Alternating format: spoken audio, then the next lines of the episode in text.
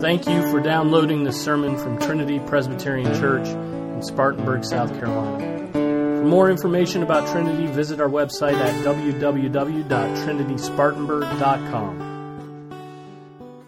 1 Peter chapter 3, beginning at verse 8. We'll go through 13.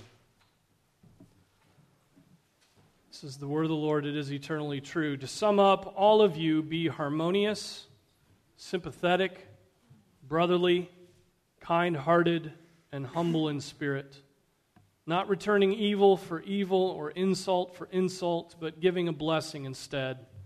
For you were called for the very purpose that you might inherit a blessing. For the one who desires life to love and see good days must keep his tongue from evil and his lips from speaking deceit. He must turn away from evil and do good. He must seek peace and pursue it. For the eyes of the Lord are toward the righteous, and his ears attend to their prayer. But the face of the Lord is against those who do evil. Who is there to harm you if you prove zealous for what is good? This is the word of the Lord. Let's pray. Father, we pray as we come to this passage that you would again feed us and that we would not go away from looking in this mirror and forgetting what we looked like, but we would go away remembering that would be those who hear and do your word. We pray this in Jesus' name. Amen. You may be seated.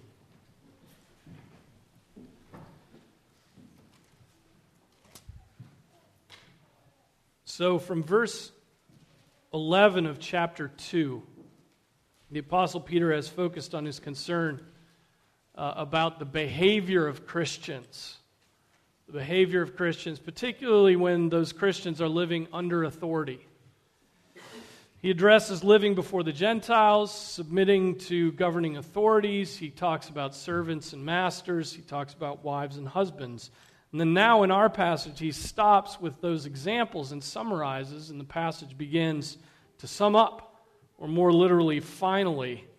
He now directs the church generally, saying, All of you be harmonious, be sympathetic, brotherly, kind hearted, and humble in spirit, not returning evil for evil or insult for insult, but giving a blessing instead. So, why this summary here?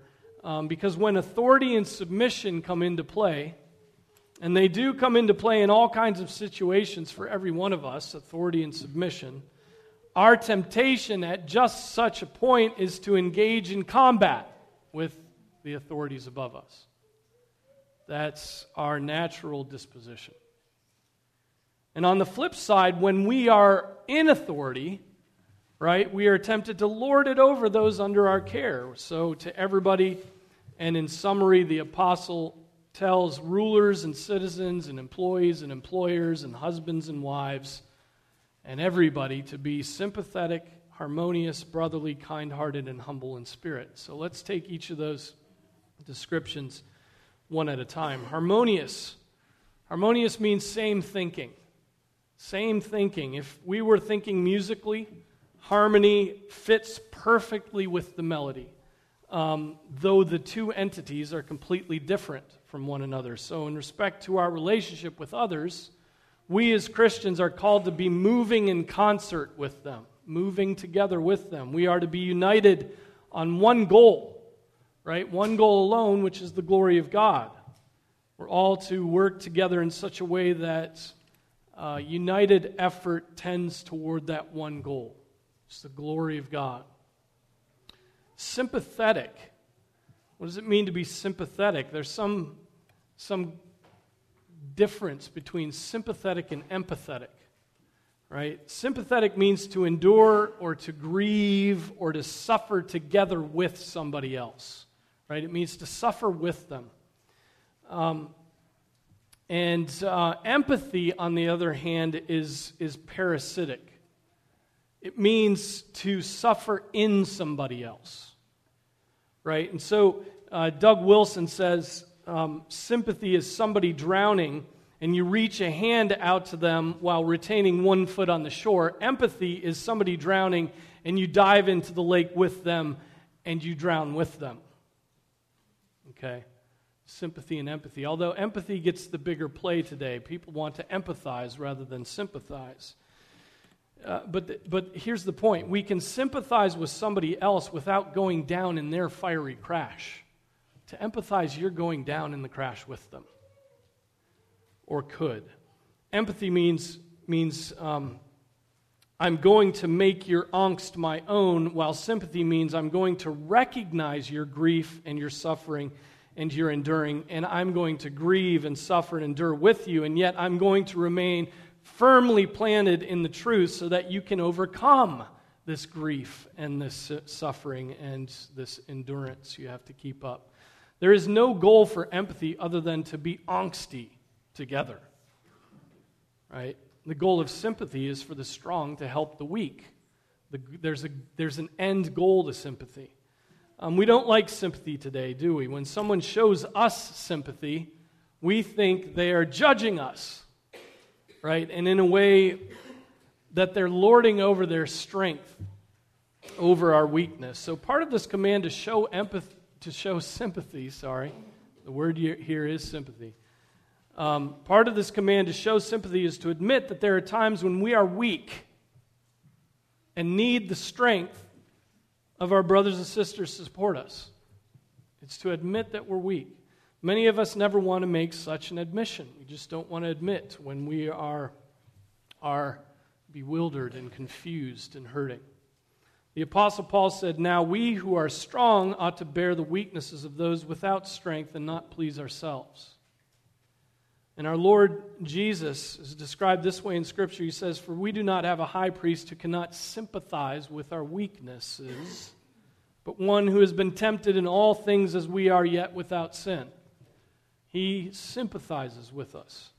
To sympathize then means to use one's strength to please, to assist, to come alongside of those who don't have strength. So it's, it's yes, it, it is to enter into the grief, but with a purpose, right? With a purpose and a goal of relieving that burden. To the Corinthians, and you, you got to remember when you use the Corinthians as an example, you're using an example of a very proud church. Pride ran deeply through that church. And so they were so proud they didn't want to be sympathetic. And to them, the Apostle Paul wrote, For though I am free from all men, I have made myself a slave to all so that I may win more. To the Jews, I became as a Jew so that I might win the Jews. To those who are under the law, as under the law, though not being myself under the law, so that I might win those who are under the law. To those who are without law, as without law, though not being without the law of God, but under the law of Christ, so that I might win those who are without law. To the weak, I became weak, that I might win the weak. I have become all things to all men, so that I may by all means save some. I do all things for the sake of the gospel, so that I may become a fellow partaker of it. Notice he does not say to the weak, I became weak that we might be weak together. He says, I became weak to the weak so that I might win the weak.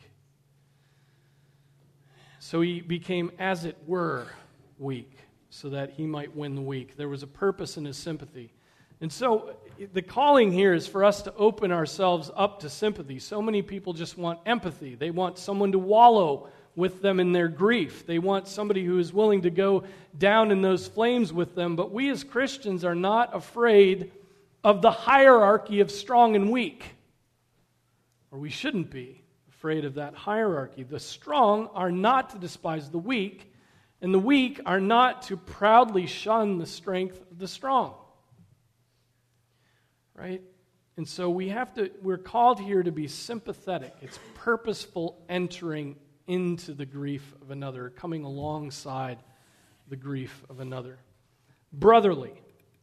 The Greek word here is Philadelphos, and so it more properly means to love one's brother or to express to all the kind of love one has for one's own brother.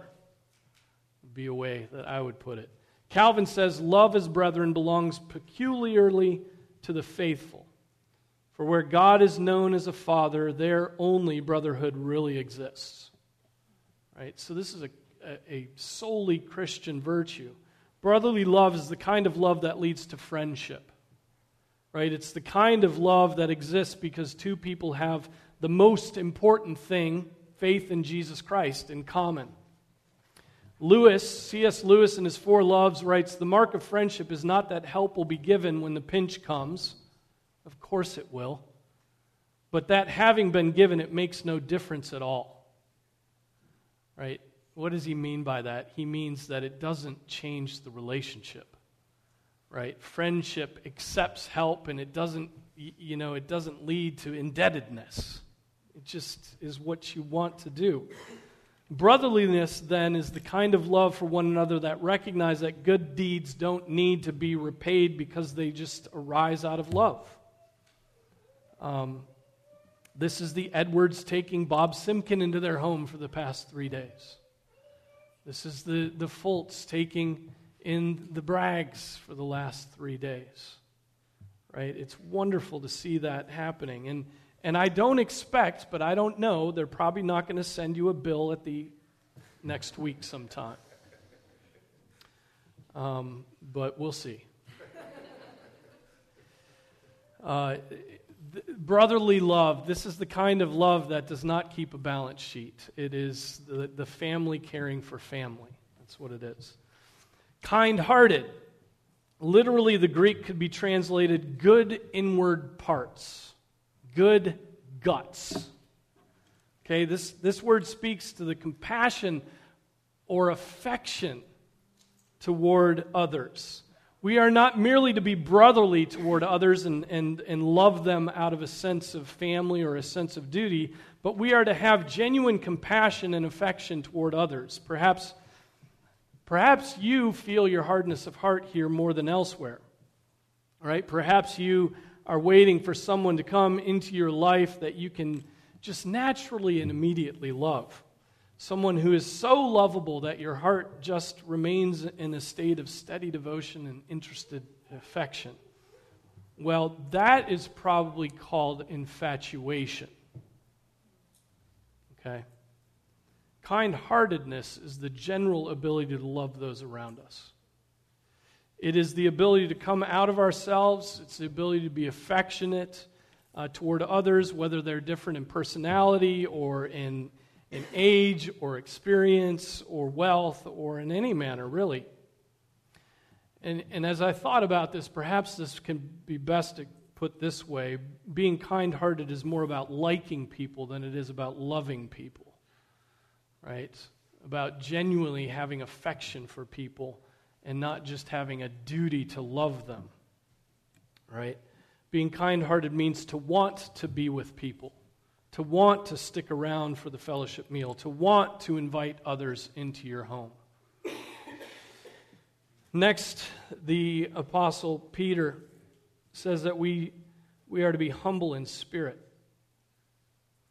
Nothing produces more trouble in our lives than when we think too highly of ourselves. Right? Nothing produces more trouble. We've all lived through the destruction that has come by our own pride at points. Right? We've destroyed many of our relationships. We've destroyed relationships with employers. We've destroyed relationships with family members, with spouses, with children, with, with people who drive slowly, um, with bank tellers, whatever it may be. Right? We've done this by thinking we are in some significant way superior to them. If we learn this, we did not learn it from Jesus Christ. Right? He is infinitely humble. Think about the fact that he has taken on flesh and will now eternally exist in the flesh, confined to space. He's the image of the invisible God, eternally God, infinite in power, and willingly limited in physical space by a body that's just like yours and like mine, though resurrected. Um, that's incredible humility. And we can't even admit that somebody else makes better macaroni and cheese than us. It's so pathetic. But that's, that's how we are. We recast you know, and then, and then if, if that's not If that's not where we live, we live here. We recast our failures as triumphs. We reframe our past as going from one victory to the next victory. Right? We lie about our past because we are unwilling to come to terms with the fact that many, many, even most people excel us in every way. And so what we do is we just glorify our past and lie about it. Right? Because that's where our glory was. But our presence, so, so, uh, so weak. When I taught music composition private lessons to, to non majors as part of my work as, as an assistant instructor at, at um, Indiana University, sometimes students would suffer from what we'd call masterpiece syndrome. Right? What, what they had written was in their eyes so good that any suggestion made by me would be rebuffed, no matter how min- minuscule. Right? You, you should start this crescendo maybe a bit earlier, perhaps in the previous measure. Oh. That's, that's exactly how I intended it. Right? It's, it's better, it's more dramatic if we wait. Um, you need to move the flute up an octave or it's not going to be heard. Right? And oh, oh no, that, that would not be the right kind of tone. Well, tone that's not heard is no tone at all, right? Um, I remember doing the same thing in my own private lessons for, for many years. Some parts of what I had done I considered to be untouchable right? But the more you studied, right, the more I studied, the more um, others studied, the, and the better you get at composing and composition or at any skill, the more willing you are to take direction from others, which is the strange thing, right? Uh, the better we get, the more willing we are to view our work with humility. So, those who boast the most in their abilities, their experience, their heritage, their music compositions, are likely those who are trying to pull the wool over everybody else's eyes. Right? Those who boast about their sexual conquests, about their, their high school track record, right? About the way they made six figures for a few years. Those who boast often lie. Right? And they lie because they can't stand the thought of being considered inferior than others. Do you struggle with this? I mean, who doesn't? Right? Who doesn't? Who doesn't? Who, who doesn't tell the stories that at some point give you some sort of glory? We all do that. The humble in spirit, though, like our Lord Jesus Christ, do not regard equality with others a thing to be grasped. They are content with the knowledge that they are a forgiven sinner Content with the knowledge they're a forgiven sinner. Content that they do not need to base their worth on their performance. They do not have to fake their knowledge of something in order to enter into every conversation. Humility of spirit is very rare. It's very rare, isn't it? We, as a people, as Americans, love to boast. We love trash talking. We love to boast. Our political leaders are incapable of anything else, right? It's boast after boast after boast after boast. We tell the nations of the world, get this, that our bombs are better than theirs. I mean, whatever that means. Bombs blow things up. Their bombs blow things up, and ours do too. I guess ours just get to the right spot. But think of that boast. What a ridiculous boast. How do we pursue being humble in spirit? There's only one way, and it's by imitating Jesus Christ, by being little in our own eyes, by wanting to be respected by God and, ple- and, and see God and, and know that God is pleased with us before we want respect from other people or please other people. Right? It's precisely what the Apostle Peter said back in chapter 2. We've been through this.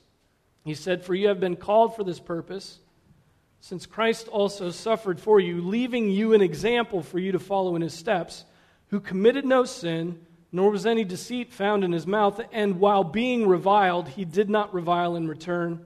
While suffering, he uttered no threats, but kept entrusting himself to him who judges righteously.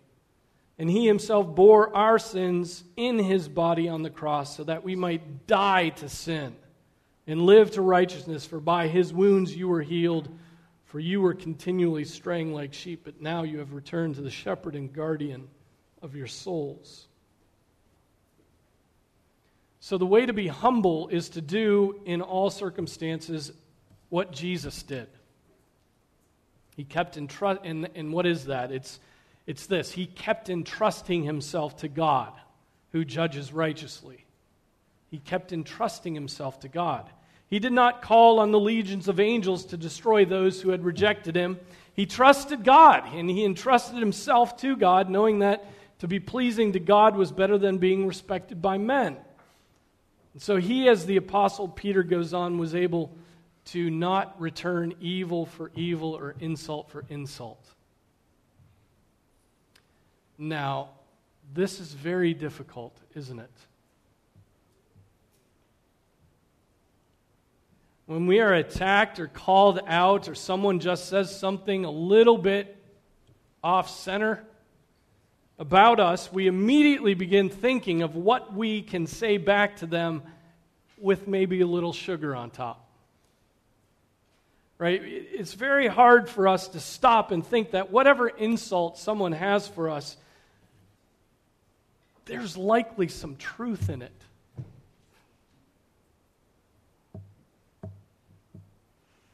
Unlike Jesus, unlike Jesus, who endured insults without casting insults, but every accusation ever made against him, every name he was called was completely false completely false. And yet, he kept his mouth shut. Don't forget that the Apostle Peter is writing to Christians who are undergoing persecution for their faith. They're being labeled atheists and cannibals. They're, they're having their property seized. They're facing conflict because of their faith. And in that context, the apostle is reminding them to not return evil for evil to not return insult for insult. And so then, to drive home this point, he quotes from Psalm 34, which says, The one who desires life to love and see good days must keep his tongue from evil and his lips from speaking deceit. He must turn away from evil and do good. He must seek peace and pursue it. For the eyes of the Lord are toward the righteous, and his ears attend to their prayer, but the face of the Lord is against those who do evil.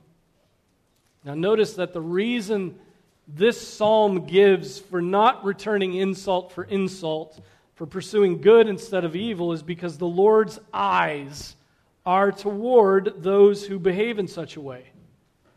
The Lord's eyes are toward those who, who, who, believe, who, who do good. The Lord watches over those who live their faith, who in the face of insult can turn the other cheek, so to speak. The Lord watches over them. He hears their prayers, which is exactly why the Apostle Peter, Paul says, um, sorry, Peter, you were called for this very purpose that you might inherit a blessing. The path to that blessing, right, is to have a soul that is controlled in the face of evil and insults. That, dear brothers and sisters, is part of what it means to have the mind of Christ. Do not forget that as he was crucified, as he was crucified, he prayed for those who were crucifying him, saying, Father, forgive them, for they do not know what they are doing. Father, forgive them, for they do, they do not know what they are doing. And think of Deacon Stephen Think of Deacon Stephen, who, as he's having the life crushed out of him by, st- by stoning, prays, Lord, don't hold this sin against them. Think of that. Don't hold this sin against them.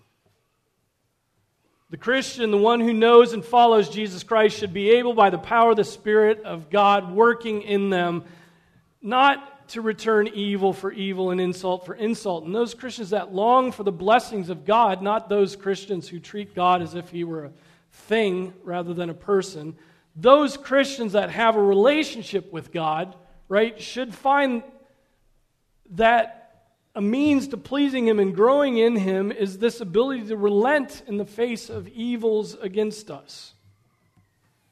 Our unwillingness to resist returning evil for evil is why churches blow apart, and relationships break, and businesses fail, and wars begin. Right? It could be the very reason you find yourself in a mess today. It could be the reason why your marriage is miserable. You keep a record of wrongs, you take ins- every insult as an opportunity to insult.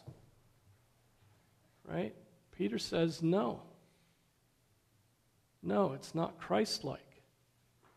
But those who are able to halt the cycle, those who are able to be silent when, when insulted, when hurt, are those that have in mind the blessings of God. They are those who live for the life to come and not for this life. So often we think that our comfort in this life or the increase of our little empire is so important that we cling to it with a tenacity that does not allow us to overlook or to cover or to look past or forgive wrongs done to us. Right? Honestly, I think many men think that taking hits without returning punches is weakness. That somehow that marks masculinity. Many proud men can't even accept loving rebuke without thinking of it as being evil toward them. Right? I know enough of that in my own heart to know it's true. Right? We're not talking about loving rebuke here. I'm not counseling you about loving rebuke. I'm counseling you about evil and insults. Problem is, is so many of us think loving rebuke is always an insult and always evil. It's not true. There's a difference. When your elders come to you in loving um, in a loving way, but say hard words, that's not what we're talking about here. We're talking about true evil, real insults, people who hate you, people who are not committed to your good coming after you. Right? But in the end, will, you, will we live to please God or will we live to give into our emotions? Which are we going to do? We, Will we live to please our wicked hearts that want revenge? And, or will we have weaned souls? Weaned souls that keep God's watchful eye always on our minds. The Apostle Peter asks in verse 13, Who is there to harm you if you prove zealous for what is good? Who's there to harm you if you just do good? Well, we think it seems like everybody will harm me if I don't stick up for myself. Everybody's going to harm me. Isn't that how it seems? If we don't get the last word in, someone else will get the last word in. And how could I live with that? How could I live with those words dangling out there without some kind of terse response? The point of the apostle, though, is to teach us that God is watching.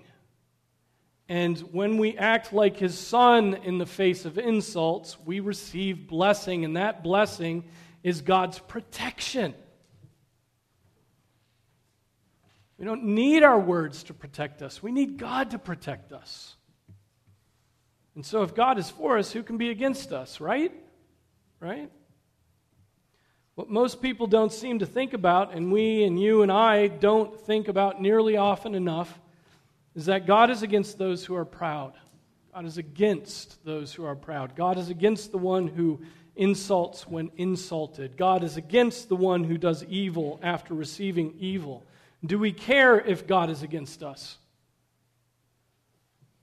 Do we care if the curses listed on Mount Gerizim come against us for a lack of obedience? Do we care? Is the momentary sweetness of getting in a barb against our adversaries, those who have sinned against us, enough for you to risk having God Almighty against you? How often all of us have made the wrong assessment and chosen the relief of revenge to the risk of our souls. That's what we've done. I'll close here with John Calvin, who reminds us to always be mindful of God in all situations. Here's what he says about this passage He says, It ought to be a consolation to us, it should be a prize to us, sufficient to mitigate all evils that we are looked upon by the Lord so that he will bring us help in due time. The meaning then is that the prosperity which he has mentioned depends on the protection of God. For were not the Lord to care for his people, they would be like sheep exposed to wolves. And that we, for little reason, raise a clamor, that we suddenly kindle unto wrath, that we burn with the passion of revenge. All this doubtless happens because we don't consider that God cares for us, and because we do not acquiesce in his aid.